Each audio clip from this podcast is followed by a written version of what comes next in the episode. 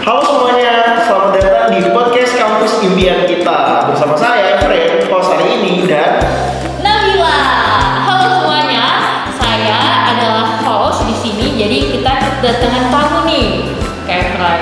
Di sini kita bersama bapak ibu yang ganteng dan cantik. Oke, bisa langsung aja Pak diperkenalkan dirinya mulai dari Pak. Di samping saya nih, silakan Pak. Ya, halo semuanya. Ya, perkenalkan saya Pak Eli Ardian. Sekarang saya menjabat sebagai Ketua Program Studi Manajemen di Ciputra School of Business Makassar. Ya, sukses untuk kita semua ya. Next, ayo silakan Bu, yang paling cantik. Halo, saya Lina dari Departemen Properti Manajemen.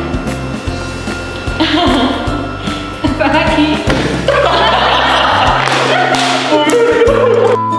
Gedung UC di Bu Wina ya. Saya eh, Pak Ade dari Biro Administrasi Akademik BA. Waduh, makasih nih Bapak Ibu yang ganteng dan cantik udah datang di podcast kita hari ini. Nah, kita mau ngobrol-ngobrol nih buat Bapak Ibu semua. Apa saja sih persiapan yang sudah dilakukan sebelum PTM dilaksanakan nih? Mungkin dari Ibu yang cantik ini ya, langsung saja nih. Gimana nih Bu?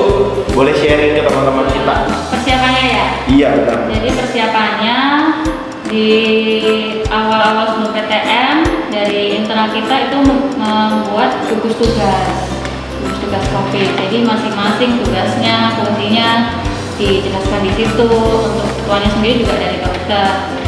Kemudian kalau dari departemen PM, property management itu lebih banyak ke pengadaan barang. Jadi yang sebelumnya eh, belum ada atau jumlahnya masih sedikit seperti wastafel, terus alat disinfektan. Nah itu dari departemen PM yang menyediakan. Terus selain pengadaan, kita juga menyiapkan untuk tim-tim outsourcing ini tim kebersihan untuk rutin membersihkan kelas, membersihkan yang sering dipegang barang pintu, tombol lift, juga eh, apa alat ozon untuk eh, sterilisasi dan juga disinfektan area outdoor juga rutin. Hmm, berarti udah prepare banget ya Bu? Ya, Oke, kalau dari sisi akademis nih, gimana nih Pak Elia? Mungkin bisa diceritain. Ya, kalau dari kita di program studi sebenarnya sudah direncanakan dari awal semester. Jadi dari awal semester ada 16 kali pertemuan, sebenarnya 8, 8 kali kita on- online, 8 kali kita offline lalu yang kedua dari sisi mahasiswa juga kita sudah siapkan bahwa nanti akan ada online, online eh, offline, offline, offline. Ya, mulai memang mulai dari dari pertemuan-pertemuan awal. Juga untuk teman-teman dosen kita siapkan. Karena memang rencana kami untuk pertemuan yang offline itu adalah hybrid. Jadi secara bersama-sama ada di kelas tapi juga ada di zoom ya cuma memang nanti saya akan jelaskan bahwa eh, di beberapa hal kita mengalami perubahan tapi intinya dari awal semester kita sudah mempersiapkan secara sangat. Waduh, berarti dosen-dosennya udah keren banget ya Pak buat preparing itu semua. Yes. Nah, kalau dari sisi BA gimana nih Pak Ade? Oh, ceritanya gini, Pak Efraim. Kita sambil ngopi boleh? Waduh. Gas Pak. Oke, jadi gini Kak Efraim. Eh, pertama itu kita mulai di awal perkuliahan di bulan September itu kita sudah mempersiapkan bagaimana nanti kita akan melakukan pembelajaran tatap muka.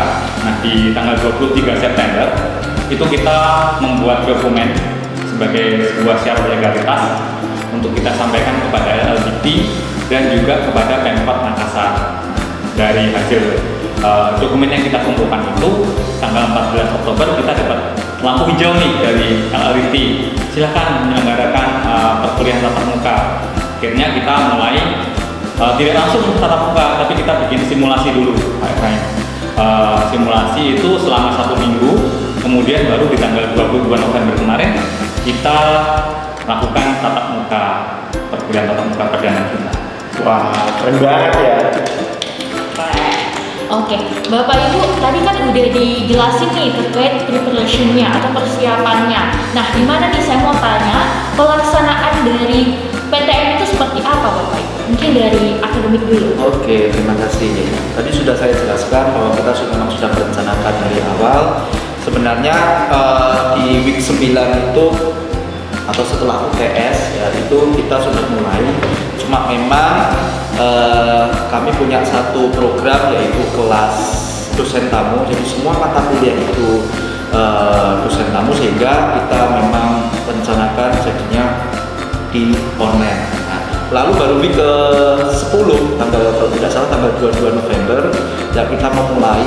Memang di seminggu pertama ya seminggu pertama eh, kita hybrid seperti yang saya katakan tadi ya secara bersama-sama kelas offline dan online itu eh, pembelajarannya secara bersama-sama dilakukan cuma memang ada beberapa sedikit beberapa permasalahan sehingga yang kita lakukan adalah kita buat kelas online-nya itu kelas tersendiri Nah, mengapa? Karena untuk memaksimalkan eh, kami juga dari eh, pengajar supaya bisa memberikan yang terbaik supaya mahasiswa terpuaskan. Karena kalau kita terpecah ya di hybrid itu terpecah maka ya itu akan jadi eh, permasalahan yang lebih lanjut lagi sehingga memang di week ke-11 di minggu depannya setelah tanggal 22 itu ya kami full ada yang benar-benar empat kelas atau empat ya empat kelas itu kita full offline ada satu kelas yang memang kita siapkan untuk online ada Oh. seperti itu Jadi begitu ya Pak. Jadi Ya. supaya nggak distract juga. Betul. Yang online dan yang offline. Oh, Oke. Kalau yang punya gedung nih, Bu Nina, gimana pelaksanaan PTM Bu? Oke, kalau dari PM pelaksanaan kemarin pelaksanaan sudah minggu berapa? 9 minggu ke Minggu 10 ke 10, oke sorry. Minggu ke 10, minggu ke 11 itu memang apa? Ini kan baru pertama pertama kali kita peralihan dari dari online ke offline ke hybrid, kemudian juga ini kampus pertama. Jadi di minggu ke 10 11 itu memang eh, kita lihat dulu lah jalannya. Terus memang banyak improve di minggu-minggu itu baru di minggu ke berapa sekarang ini Pak? 12 ini sudah mulai stabil sih. Jadi kayak kemarin eh, apa alur untuk mahasiswa masuk itu perlu apa jadi kita banyak eh, perbaikan di minggu ke 10 11 ini. Oke, jadi begitu terkait penjelasan dari yang punya gedung ya teman-teman semuanya. Eh, gimana nih Pak Ade? Silahkan dilanjutkan. Nah, ini kelanjutan dari tadi cerita kami tadi. Oh, Jadi eh, semua orang, tidak hanya mahasiswa ya, yang hadir di kampus Cibubra ini, mereka harus melewati serangkaian proses untuk bisa masuk ke dalam gedung dan bisa mengikuti perkuliahan eh, offline atau muka. Bagi mahasiswa, hal yang pertama mereka harus mencuci tangan eh, atau menggunakan hand sanitizer yang sudah kita sediakan. Tahap kedua, eh, langkah kedua mereka harus melakukan scan barcode dengan KTM digital mereka. Jadi KTM-nya sudah bukan berbentuk fisik ya, tapi berupa digital melalui HP masing-masing. Mereka bisa scan. Nah, itu untuk membuktikan bahwa mereka hadir di kampus. Ya. Kita juga tracingnya lebih mudah juga. Kemudian langkah ketiga adalah dengan scan aplikasi Peduli Lindungi. Kebetulan eh, melalui Bu Wina juga kampus kita sudah terdaftar nih di Peduli Lindungi sehingga bisa terpantau jumlah eh, pengunjung di kampus setiap harinya berapa dan itu bisa dilihat juga di Peduli Lindungi. Langkah keempat untuk hari pertama pelaksanaan PTM 22 November kemarin seluruh mahasiswa harus mengumpulkan hasil swab antigen mereka tidak terkecuali jadi semua harus mengumpulkan hasil swab antigen mereka kita periksa jika hasilnya non reaktif maka mereka dipersilakan untuk bisa uh, masuk ke dalam kelas seperti itu Mbak Nabila. Oke. Oh, jadi keren banget ya Pak. Jadi sebelumnya itu udah di prepare banget. Jadi pelaksanaannya itu juga juga udah aman banget gitu. Udah harus swab dan lain-lain. Keren banget. Pokoknya udah terjaga banget sini guys. Nah, tadi kan Bapak Ibu kan eh, sebelum kita offline itu kan kita online nih. Bagaimana sih pengalaman Bapak Ibu semua menghadapi mahasiswa-mahasiswa yang sebelumnya online ini di offline itu bagaimana? Mungkin dari Pak Elia nih, kalau dari tim dosen menghadapi mahasiswa-mahasiswi ini Pak. ya eh, pasti ada beberapa benturan karena eh, mahasiswa sudah sangat asik dengan online. Ya online itu kadang mahasiswa kalau ketika ada di online eh, tidak menghidupkan videonya bisa melakukan banyak aktivitas. Nah lalu ketika berubah menjadi offline mereka duduk di depan dosennya.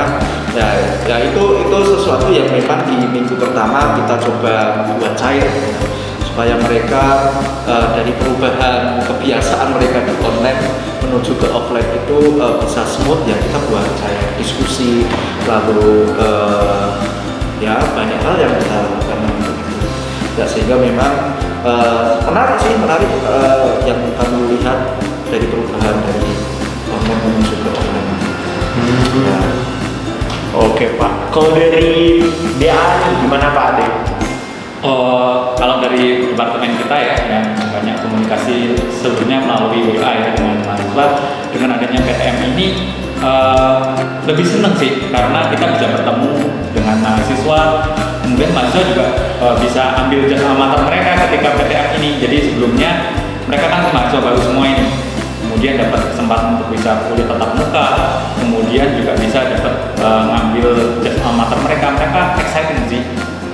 Oke, berarti mahasiswa pada suka offline atau online nih Pak? Menurut Bapak? Kalau menurut saya sih terbukti ya dari penyelenggaraan kita sudah 85% kita yang eh, mengikuti tatap muka ya saya pikir bahwa tatap muka ini banyak mahasiswa yang suka.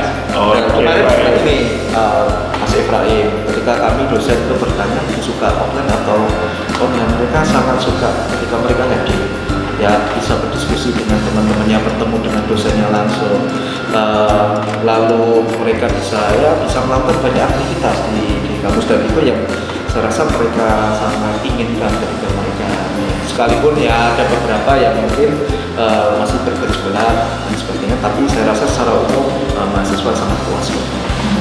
Jadi yang jelas apa ya, kita tetap menjaga protokol kesehatan di Waduh. kampus kita karena tiap bulan kita akan melakukan random tes antigen buat mahasiswa. Oh, iya. Kita sudah melakukan yang pertama dan hasilnya non reaktif semua.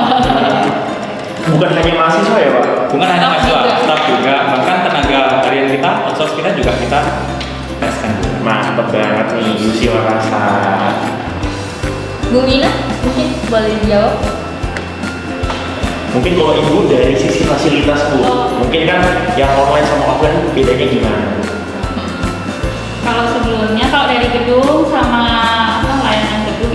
kurang lebih sama sih karena kan sebelumnya kan juga ada komunikasi karyawan dosen. Perbedaannya sih cuman eh, jangkauan area untuk pembersihan atau sterilisasi sih. Saya yang dulunya kan kelas nggak dipakai, jadi kita eh, lebih konsen ke ruang-ruang kantor untuk disinfeksinya. Kemudian setelah offline hybrid ini masih banyak kelas digunakan, jadi kita semakin intens untuk sterilisasi ruangannya. Untuk menjaga kebersihan musi. Iya. Alatnya Bu Gina itu lengkap sekali loh. Tanya apa aja? Macam mbak. Waduh. Udah macam Doraemon ya Pak, alat apa aja ada. Iya. Kebetulan ibu ini yang punya agung ya.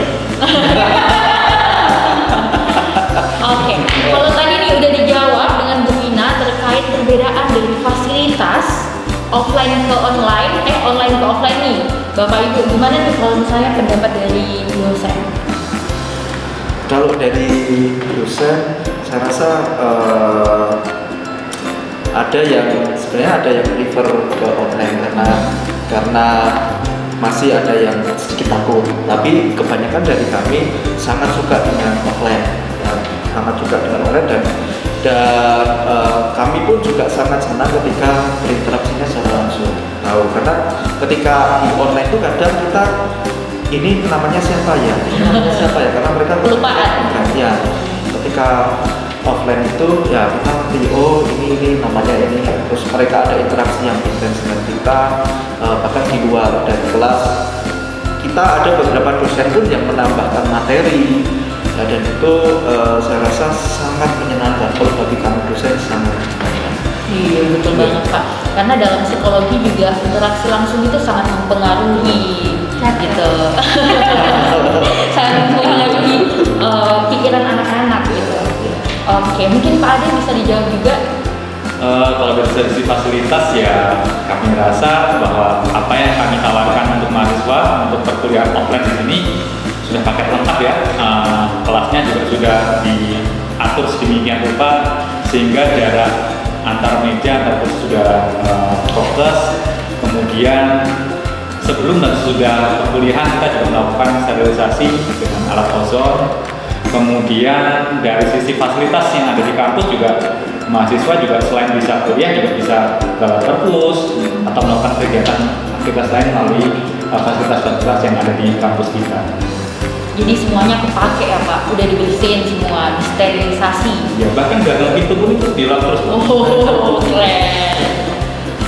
Last question nih mungkin. Yes, benar banget. Sekarang kita masuk ke segmen terakhir kita nih buat Bapak Ibu semua.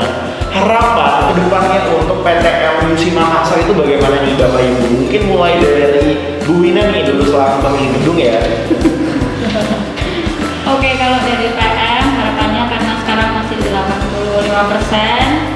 semester depan bisa 100 persen. Amin. Datang, biar PM ini nggak sia-sia bangun gedungnya. Iya. Dari bangun, selesai, sampai ada penghuninya, supaya rapi. Ya, ya. Kalau dari Bapak dosen nih, Ya, kalau dari saya, eh, kita di program studi ini sudah meeting kedua untuk semester depan. Jadi memang kita rencanakan eh, full offline, ya full offline 100% kita memang benar-benar harapkan. Semoga kita harapannya adalah semoga tidak terjadi gelombang juga untuk pandemi ini. Dan eh, kita bisa memaksimalkan itu. Yang kedua, selain 100% ya harapannya tetap prokes. Ya segala sesuatu kita harus jaga sedemikian rupa supaya ya tidak terjadi hal-hal yang tidak diinginkan. Saya rasa itu gitu. Baik. Kalau dari Pak Ade gimana nih Pak? Eh, yang jelas untuk harapannya bagi kita ya kalau kampus CSB maupun para mahasiswa ya sama seperti Bu Ina dan Mbak Elia kita harapannya eh, semester depan bahkan belum semester depan ya tahun depan kita masih ada semester 1 awal tahun terus eh, kita harapannya juga bisa naik ya eh, nilai atau angka mahasiswa yang mengikuti perkuliahan tatap muka dan bisa juga 100% pada saat perkuliahan di semester kedua. Kemudian untuk prokes kita di sini di GSB ada satgas yang sudah dijelaskan Bu Wina bahwa satgas ini bukan hanya sekedar pasang tugas mulai dari preventif, kuratif itu semuanya ada sehingga punya eh, tugas masing-masing. Nah dari saya kalau dari saya memang dari sisi preventif kita melakukan pencegahan dengan melakukan eh, prokes di kampus kemudian juga melakukan random swab antigen tersebut. Harapannya semoga mahasiswa tetap bisa enjoy meskipun mas, kita masih ada pandemi ya, uh, tapi tetap bisa enjoy mengikuti perkuliahan tatap muka dan bisa menyerap ilmu sebanyak-banyaknya dari Ibu dosen yang ada di CSP. Amin. Harapan kita yang terbaik semua ya. Jadi untuk teman-teman yang masih ragu nih mau ikut PTM gak usah ragu, udah dijelasin semua tadi dengan expert semuanya ini teman-teman. Jadi kalau misalnya teman-teman mau langsung kuliah di UC Makassar nggak usah khawatir, prokesnya terjamin aman teman-teman semuanya. Oke, mungkin itu aja ya dari kami dan Bapak Ibu sekalian. Sekian dan salam